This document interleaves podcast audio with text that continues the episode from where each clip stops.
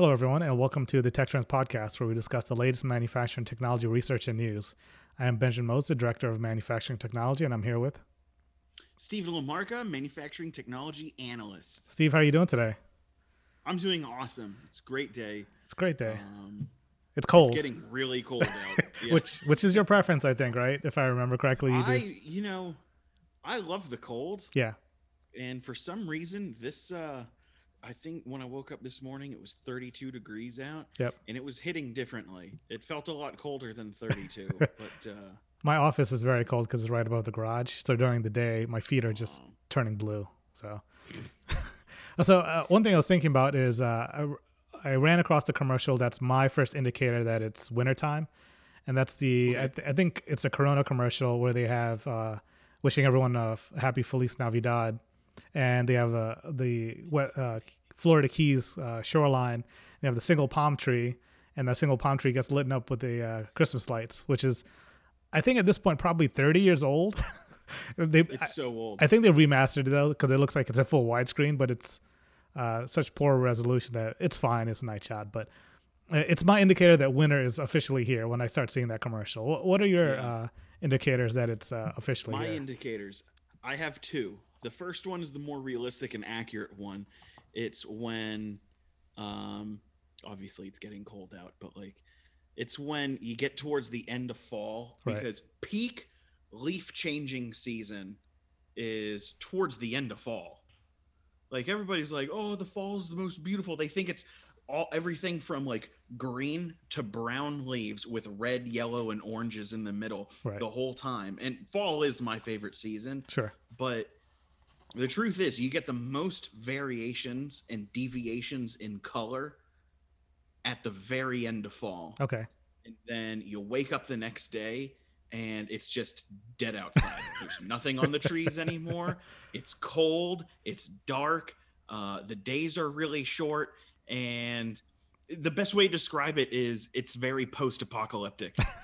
and you're just waiting for the fallout to start raining from the sky. Just a That's when you know it's winter. Yeah. Now I love snow. Don't get me wrong, making it sound all ominous and dark and depressing. But I do love snow. Everything gets, uh, I get cheered up once I finally see snowfall. But the the main indicator that is now winter Right. is when it's like the the the, the world is just like, okay, we're ready for the snow now, or you know, Nature's just giving the- up. your area. Yeah. Yeah. It's like, okay, it's winter. We get it now. We're ready for it. Just snow already. Yeah. Um, but my other, my second indicator, if I want to sound cool, is um, it's when my TPMS light comes on. when uh, when when my car uh, tells me that, hey, the air pressure's low in your tires, and it's down two to four psi. yep. If it's Just down that. two psi, you know that's just it's that's just fall. It's the the Right. end of fall. Right. But once it's down, once it hits four psi below where it should be, it's winter. It's enough for that light to come come up on your dashboard. Yeah, that means because it's like it's like what ten degrees per psi Correct.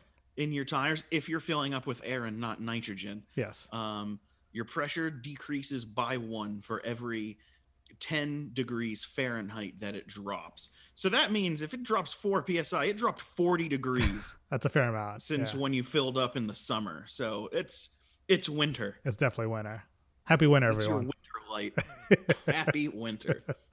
Bring the snow already. Uh, yeah, all in due time, Steve. Uh, let's get into some articles, man. I, I think the first one you want to kick us off is very interesting. Yeah. Speaking of uh, winter and uh, you know snow on the ground, um, one of the best vehicles available for for for driving fast in the snow or snowy roads or even muddy or gravel roads is the Subaru WRX STI, which got its fame and pedigree from rally racing. It's got a long history And- of pulling uh, trucks out of snow in the U.S. Yeah, yeah, and, and police cars like like what's nor when it's dry out, you know, these people who drive these cars are typically a bunch of flat billed cap wearing, uh, vaping hoons that are constantly getting pulled over. But as soon as there's snow on the ground, they're pulling the cops out of ditches. but uh, but um, anyway, that car has a huge pedigree and heritage in rally racing Right. and this year um a lot of rally events in North America, at least. I don't, I haven't been following WRC that much, but I'm sure they've been carrying on. Um, a lot of North American uh, rally races and events have been canceled due to the pandemic and whatnot. So, what does a high octane race team that typically competes in North America do? They take part in Gymkhana, which Gymkhana is. Yep. I don't think anybody really knows what it means, but if you go onto YouTube and type in Gymkhana, mm-hmm. the first one, the first video that was made of Gymkhana was uh, the driver was Ken Block right. in a Subaru rally car, or at least a modified for rally uh, Subaru WRX STI and driven by Ken Block. And at the very beginning of the video, they define Gymkhana, but it's basically using an open uh, area as your automotive playground. Mm-hmm. And in that first video, they used like an abandoned airstrip, and Ken right, Block right. takes this rally car, does a bunch of donuts, drifts it around corners, uh, does some really impressive uh, tricks, if you would. Sure. Like you know, Ken Ken Block is to um, driving rally cars as Tony Hawk is to skateboarding. you know, t- t- Tony Hawk is not the best like you know downhill longboard racer right. but he's really good and if not one is one of the best at doing tricks on a skateboard. Right. And ken block is the same way. He's not the best rally car driver but he knows how to huck a four-wheel drive Subaru, turbocharged subaru into some corners and uh, do some impressive stuff with it. Yeah anyway that first gymkhana video came out I want to say close to 10 years ago. I think it's nine to 10 years ago. Right. Uh, that was a decade ago. And that first video gained so much popularity and so much traction that they've been doing at least once a one video a year ever since and the production quality and the technology going into the cars and the the the, the pedigree of the car drivers has been going up and up over time ken block was the original and i don't think the, the, current driver for this latest video was Travis Pastrana. Okay. Um, I don't think he's as good as a rally car driver as Ken Block was. But anyway, sure. I'm, I'm getting off onto a tangent trying to explain what Gymkhana is, and I still didn't. I apologize. anyway, um, watch that video. Just type in Gymkhana, G Y M K H A N A 2020 yep. into uh, and it actually took place in Maryland. They That's filmed cool. it in Maryland. It was really sick. Travis Pastrana, Pastrana was the driver, and um, but what interests us, what interests the listeners of this podcast, now that we're done with the tangent, I promise, was a video that I actually posted in our weekly tech report of all of the tech that went into the latest car. Yeah. And the latest car is insane. They put a lot into it. It is a full fledged like WRC style rally car. It's not some modified off the showroom floor uh, like production car. It's right. this is a full on race car. Cool. Um, and one of those things that comes with um, full on race cars and, and, the highest echelon of automotive racing is the highest echelon of manufacturing technology. True. And yeah. one of the things that they showed off in this 20 minute video, which didn't have a whole lot to do with manufacturing, sadly, but there was one blip that you can't help but miss. And you even see it in the Gymkhana video. Okay. Uh, this latest Gymkhana video, you, you do get a close up of the exhaust pipe. And if you look closely at the exhaust pipe, the surface finish, the texture of that pipe, that's that's no like in Star Wars when they say that's no moon and it's the Death Star. you look at this exhaust pipe and you say that's no ordinary pipe. It's ah. a printed you can tell by the surface finish and texture of the pipe sure. that it's not pipe bar stock that okay. it was it was printed. Right. And the the second video that i refer to in the weekly tech report uh, they talk about how they printed a inconel exhaust system that's cool. this car. That's exciting. not titanium inconel. And they even they even printed like the sti logo and mm. they made the logo hollow. So you know when the car backfires and there's flame from the high octane race fuel burning right. off in the headers and in the turbocharger um, you can see the flames coming out of the STI and it's actually glowing. It looks really cool. That's but that cool. was one of of that video. Uh, that's one of the coolest manufacturing technologies that they show off. another video that I did not link to, and I I suppose I can throw it into the podcast description when we air this, um, is talking about all of the really intense CAD design, computer aided technology, uh, and, and, programming that went into the design of this car. Okay. In, in the engineering, um, they put this car. They put actually put a forty percent scale model that perfect. That is a perfect replica, physical replica of the race car in a wind tunnel. Yeah. And got a physical baseline or in real time they put it in a wind tunnel to get a baseline of how it perform would perform aerodynamically they took that data put it into their simulator yep. and then were able to simulate based off that baseline actual wind tunnel we're able to have a simulation wind tunnel and test all of the things on the car like suspension travel Yeah. boost at certain speeds d- dependent on you know the air pressure going into the turbocharger with respect to the air resistance hitting the uh, front and sides of the car depending if it's sliding and if the thing was sliding a whole lot um it- it- That's oh, really- and it also had active aerodynamics but like this Yeah. the the simulation and the programming that went into this was so high level and so like so far above you know even even my comprehension Sure. uh that it's just like they know their audience right Yeah. like yeah. they know a bunch of gearheads who don't know like what cad stands for yet That's a really go into all this stuff to make these videos they're so high production value now all because of ken block's first video 10 years ago that's a really interesting approach about the wind tunnel because when if you look at uh, uh, computational fluid fluid dynamics, there's a few say variables or um, factors that are difficult to actually predict. So when they Mhm. do the 40%, I think what they're doing is trying to quantify that from physical testing, take those those specific factors and plug that into their simulations, and then Yeah. they can run the other variables that are more realistic than just making up random numbers or using uh, factors Yeah. that are out of a textbook, right? So that that's a really interesting Right. approach, and, and we're seeing that quite a bit because um, uh, Oak Ridge uh, has their moonshot presentations where they're printing a concrete base, a machine tool Mhm. base, uh, instead of casting it out of metal. And yeah yeah yeah and one of the things they have difficult difficulty uh, predicting is the dampening factor. So what they do is they have their simulation, they come up with their best analysis uh, based on what they know, and when they actually print it, they do tap testing to get their dampening factor. And they plug that back in the simulation, and then they can run further uh, examples in the future.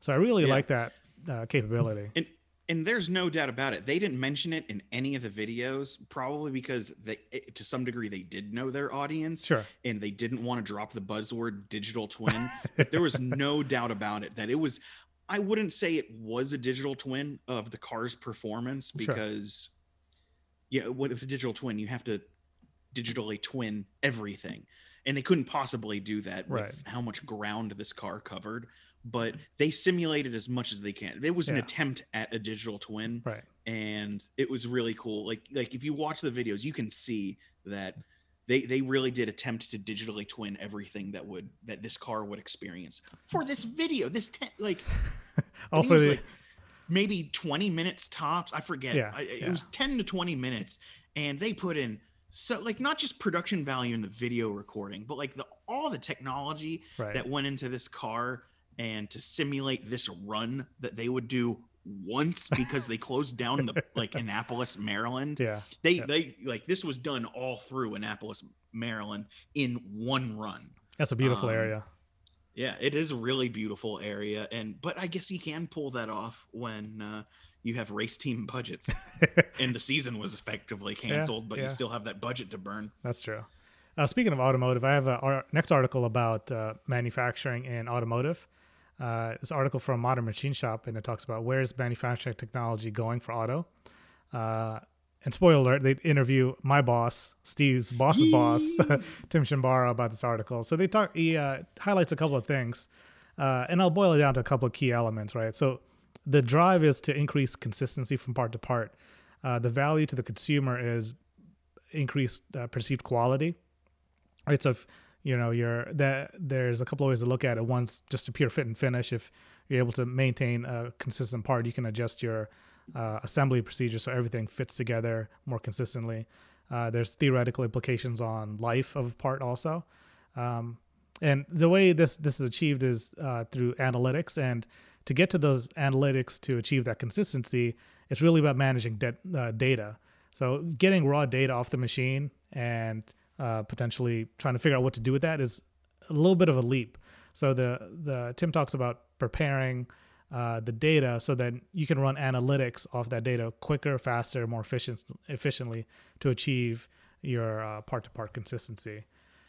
Uh, the second one is um, uh, robotics accuracy, yet economical um, through vision systems. So you know, vision systems on robotics have been around for quite a while, but yeah. the uh, ability to scale it up across an entire factory so you can do more interesting things with the robots is you could say it's cost prohibitive to some degree. Um, so the idea that the vision systems are becoming more economically friendly, so you can increase the deployment across more more applications or more systems or do different things. Uh, if you want to do inspection with those parts, so you can do visual inspection to see if parts are assembled or not assembled. Um, if you want to do um, you know, collaborate. Vision systems like our robot. I'm sorry to cut you off, but that's right. Are, are robotic vision systems high enough resolution and accurate enough mm-hmm. to actually do inspection and like metrology work? Yeah, so it depends on like the light and type of sensor that you're doing. So they have something called structured light uh, metrology. So you're shooting uh, either different types of light at an object, and there's okay. the sensors are modified so you can do different uh, distance measurements to detect uh, basically a measurement. So you can get a, a, distance from the sensor to the object. And there are ways to increase that accuracy um, mm-hmm. and, or uh, the field of view or uh, depends on the reflectivity. There's a lot of factors towards it, but yeah, you could do uh, dimensional analysis. And that is, that is a kind of a sneak peek that uh, if there's time for it, we'll talk about it uh, at the end. There's a last article I talk about uh, keeping up with additive manufacturing, where we're mm-hmm. going to have to explore different techniques to try and measure these very unique parts. But back to the uh, initial article uh, from Modern Machine Shop. Uh, so being able to scale up robotics across a, a wider factory floor, that's one case. And also they talk about additive. So additive in automotive is growing in popularity, right? So we've got a bunch of uh, machine tool providers that are uh, providing direct to uh, uh, automotive OEMs 3D printed parts. You know, you could say some are plastics. Most probably are plastics. There's some it could be binder jet. There's a couple of bunch of different variations of that case. And you look at the high end cases where you know, you've got like Bugatti or some uh, supercars that are doing brake, brake calipers or critical components. We've talked about um, uh, what's the uh, Caesar twenty one? Uh, Koenigsegg. Koenigsegg's one, but there's an American startup. Oh, uh, oh, Czinger. Czinger. Czinger. Spelled Zinger with 21. a C in front, but yeah. Czinger. Uh, you know, he's got uh, a majority of his frame uh, 3D printed, or at least the bumper. Uh, so additive into um, uh, automotive is the next uh, next challenge and next technology breaking into automotive. And there's a lot of challenges there too. So yeah, it, well, also like the I, I, know that the huge challenge, and this comes from a couple weeks ago. Um, I think before Thanksgiving, when I did my the, the week before Thanksgiving, I did a uh, weekly tech report that had a article about how additive can be used to mass produce parts for automotive assembly. Right. And as we know, additive is a terrible option for mass production. you want a one-off, it's right, great. Right. Like additive is like the the dream technology for like English and Italian automotive engineering. Sure. As long as you don't want more than one, we've got you covered. Right. But like like you want mass production, then not additive.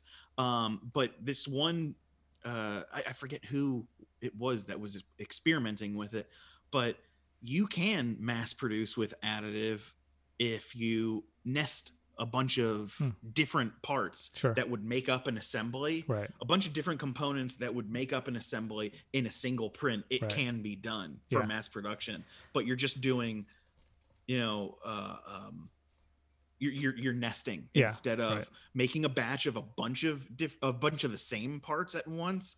You're nesting all these different parts that would go into one car at Right. one time, right.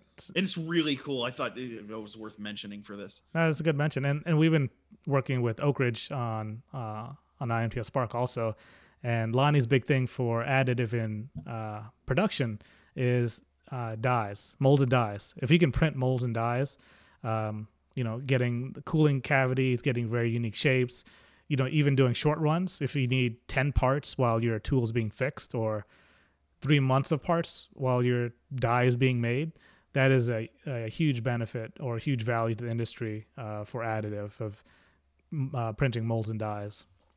Yeah. So, uh, Steve, you got an article also on 3D printing from MIT.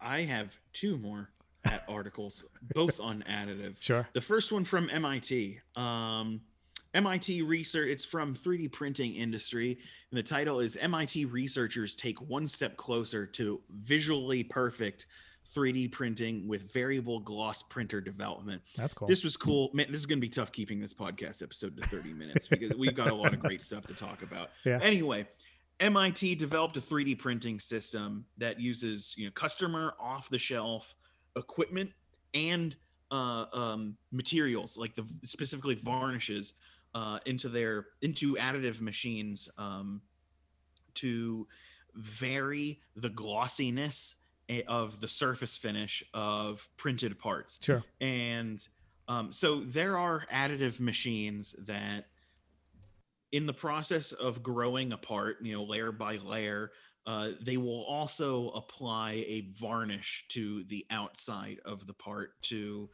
um, create a, a surface coating that makes the surface finish uh, smoother and better looking than it actually is. Right. Not to slam additive or anything, but these machines already exist.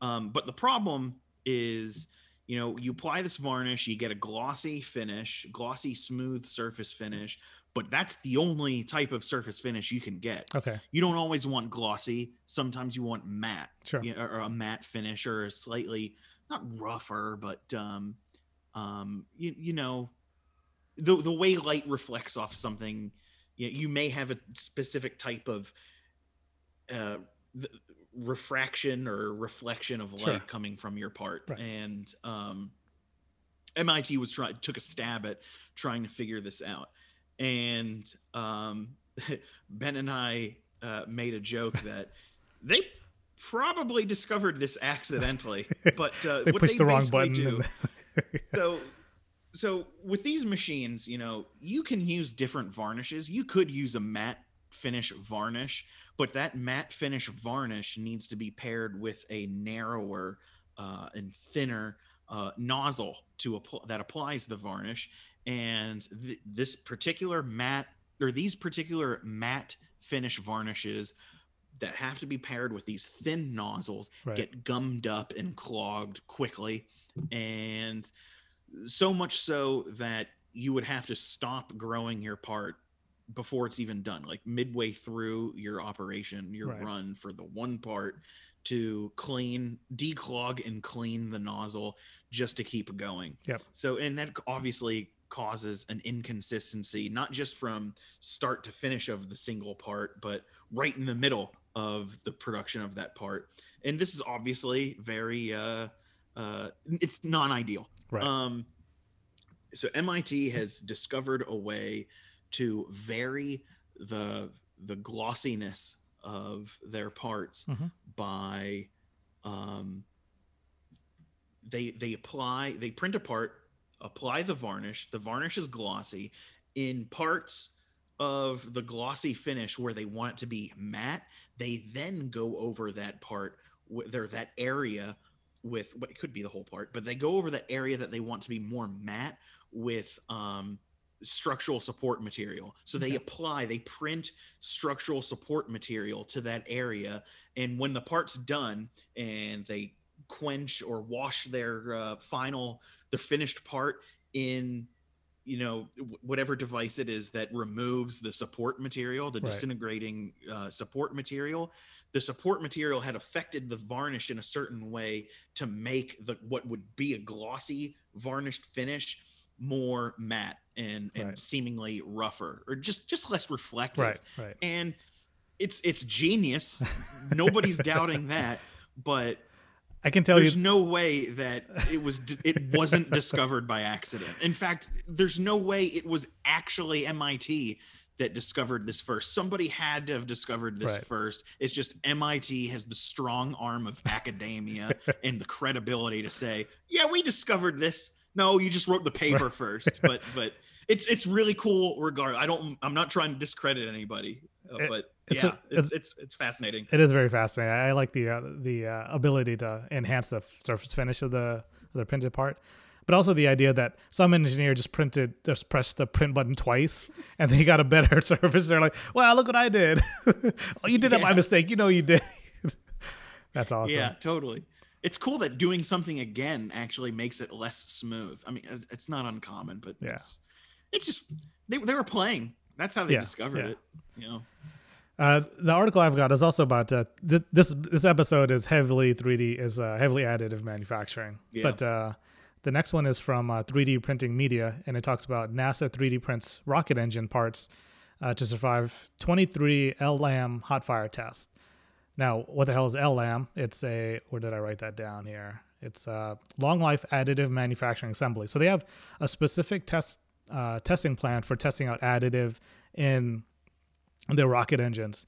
And I find this really fascinating for a couple of reasons. One, NASA has a pretty robust uh, plan for testing advanced manufacturing in their uh, space program. Uh, and for this article specifically, they did a series of hot fire tests um, to demonstrate the structural integrity of these parts. One was a uh, copper alloy uh, combustion chamber, and the other one was a high strength hydrogen resistant alloy. And this is important for a couple of reasons. Um, one, alloy uh, copper is fairly difficult uh, material to handle welding wise because it transfers heat so well. It's actually fair. expensive. It is surprisingly expensive for some reason, even though every single house is made of copper pipes for running water Yeah. everywhere. Uh, but it, it's not the easiest to, you know, actually uh, go through a um, solid, liquid, solid uh, transfer phase for welding. Um, uh, and they're, they're able to print these parts. Uh, and also the also the idea of uh, hydrogen embrittlement. So this is the idea of uh, hydrogen attacking uh, the parent material and weakening the structural integrity of the parent material. Um, I was briefly looking up the article uh, on hydrogen embrittlement, and you know the true mechanics mm, I don't think are fully defined yet. Uh, but the sym- Really? yeah, but the symptoms of hydrogen embrittlement, oh, so it's also known as uh, hydrogen assisted cracking or hydrogen induced cracking. They're all very similar. In the end, it's hydrogen penetrating into the part and uh, weakening the uh, the uh, the part itself. It could create voids or bubbles or that help build pressure and uh, and uh, they call it decohesion or um, re- reducing the um, uh, the structural integrity of the part. And that, that's fairly important because in ro- rocket fuel, hydrogen is a big part of rocket Yeah. fuel. So you're conveying this thing that could theoretically destroy what's con- what's containing it, and uh, you know obviously you don't want that. So this uh, this test they did 23 hot fire tests. So they actually fired the engine 23 times. The total test of all 23 tests lasted 28 seconds.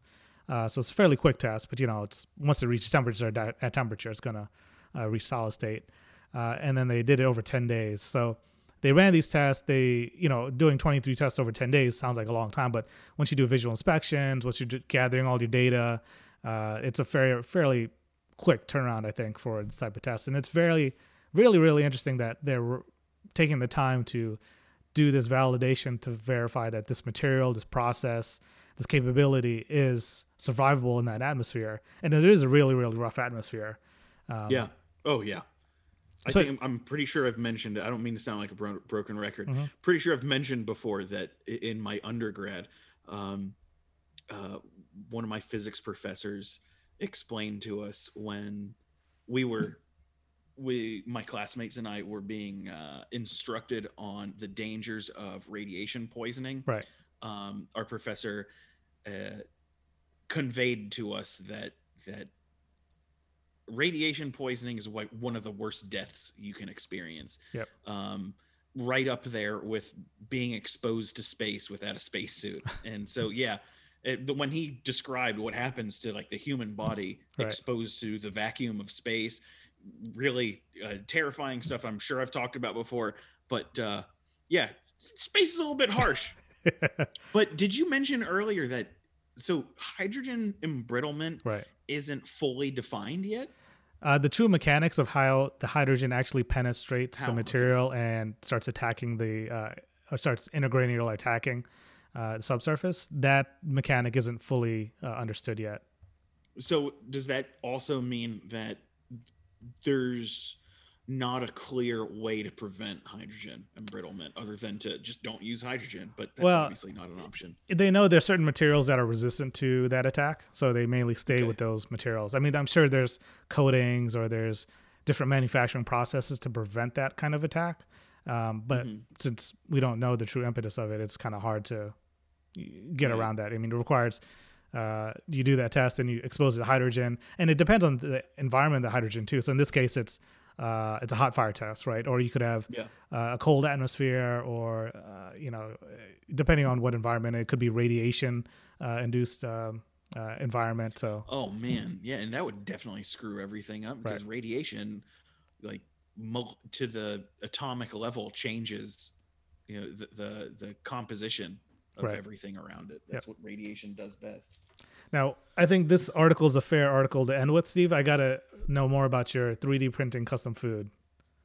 Okay, all right. So, Slash Gear came popped up on Tech Trends. Um, Slash Gear, not necessarily a website that does manufacturing technology news. Fun Um, website though. but but it popped up in tech trends it is a very fun website and the article is titled researchers create a gel ink in, uh, create gel ink ingredients for 3d printing custom food now let's stop right there because in all honesty i didn't read the article i don't know what they're talking about other than 3d printing food because immediately as soon as i read uh, or got halfway through the first paragraph i was Yeah. like why don't I have 3D printed pizzas yet? Why is there not a service that is delivering me 3D printed pizzas? You know, I don't want Amazon doing it, even though they definitely have the R and D funds and, and just the money to do such a thing. Sure, But I definitely want Musk coming out at us, you're a being Musk like, fan. "Hey, I'm gonna print." I am a Musk fan. I don't care, um, and I want him like. Like you look, a pi- everything, every ingredient, every component of a pizza Yeah, is 3D printable. it, like like the dough can Sure. be material extruded. yeah. Sauce material extrude. You squeeze it out of it. You can squeeze tomato paste out of a tube. That's material extrusion. um, you th- The cheese, cheese yeah. cheese melts. It can be material extruded. Like you print a pizza. Uh, you bake it just how you want. Now, now you put toppings on it. Don't get crazy. Like it, you know, that I don't know if you can additively produce, but You can uh, additively print some- sausage, Sausage meats and sausage that could totally be material ex- extruded. Sure. Um, but anyway, what you know, it's just I, I I want I want you know the the the umbrella company uh, of of uh, Tesla and SpaceX to also get into the pe- the Boring Company to get into making pizzas and delivering them by drone for five dollars because you know that something Musk would do. Pizza ingredients are dirt cheap, and I realize it wouldn't be a true pizza. You know, I have to say that being fifty percent Italian, sure. that you know you don't 3D print a pizza, but you can, You can. and we should. You the trick is if you can get them to serve it in this cafeteria, then you realize how good it is. Then you'll spin it off to a separate company. Oh yeah. I'll call Musk. But um, oh, and another thing that I was thinking when uh, when when pondering 3D printed pizzas and and this uh, additive food uh, article, Mhm. I was thinking, you know what, you know what food is additively produced and we didn't realize it. It might not be with CNCs, it might be done manually. Hold on, Steve. but it's still technically additive. What? it, it is my favorite food anywhere. It is literally my favorite Funnel cake. Funnel cake. Funnel cake is additively it is additively manufactured food. At Disney, I stood in line for 20 is minutes for funnel cake. extruded out of a funnel Yeah. into a vat that polymerizes it. It's not photo polymerization. You take the photo out of there, but that's a hybrid of two different additive technologies, manually produced, by the way. We'll talk to uh, uh, ASTM and add it to the uh, family of additive processes. Funnel cake. That's a good one. I appreciate that, Steve. Fun. Thanks for the uh, the custom food article. So t- tell me about uh, American Precision Museum. I think uh, you know this one of your favorite trips. Uh, road tripping oh, with yeah. Steve. Uh, so with road tripping with Steve on the IMTS network, starring yours truly. Um, spoiler alert: the very first episode, um, we uh, we visit the American Precision Museum in uh, Windsor, Vermont. It's Vermont, um, but uh, but Vermont's like my favorite state of the union. I've sure. said that before. I've gone on record saying that. And the spoiler to the series is it was my favorite stop. Cool. You know, I apologize, Sandvik, Jarvis. I love you guys. I swear to God, I do. But but it was Vermont, number one. Yeah. Number two, it's the history of our industry, right, um, right? Of manufacturing technology.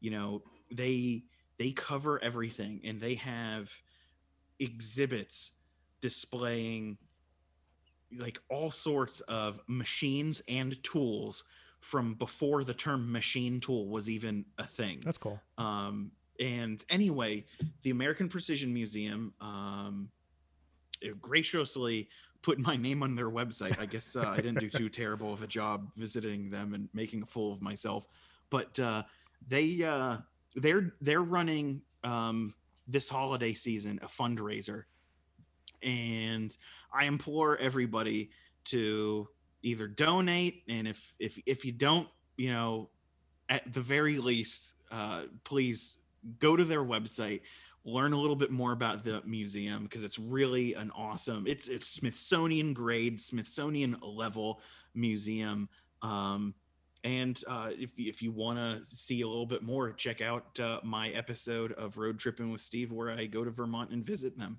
uh, it was an awesome time, and I absolutely recommend you check it out. Awesome. Thanks, Steve. Where can they find more info about us?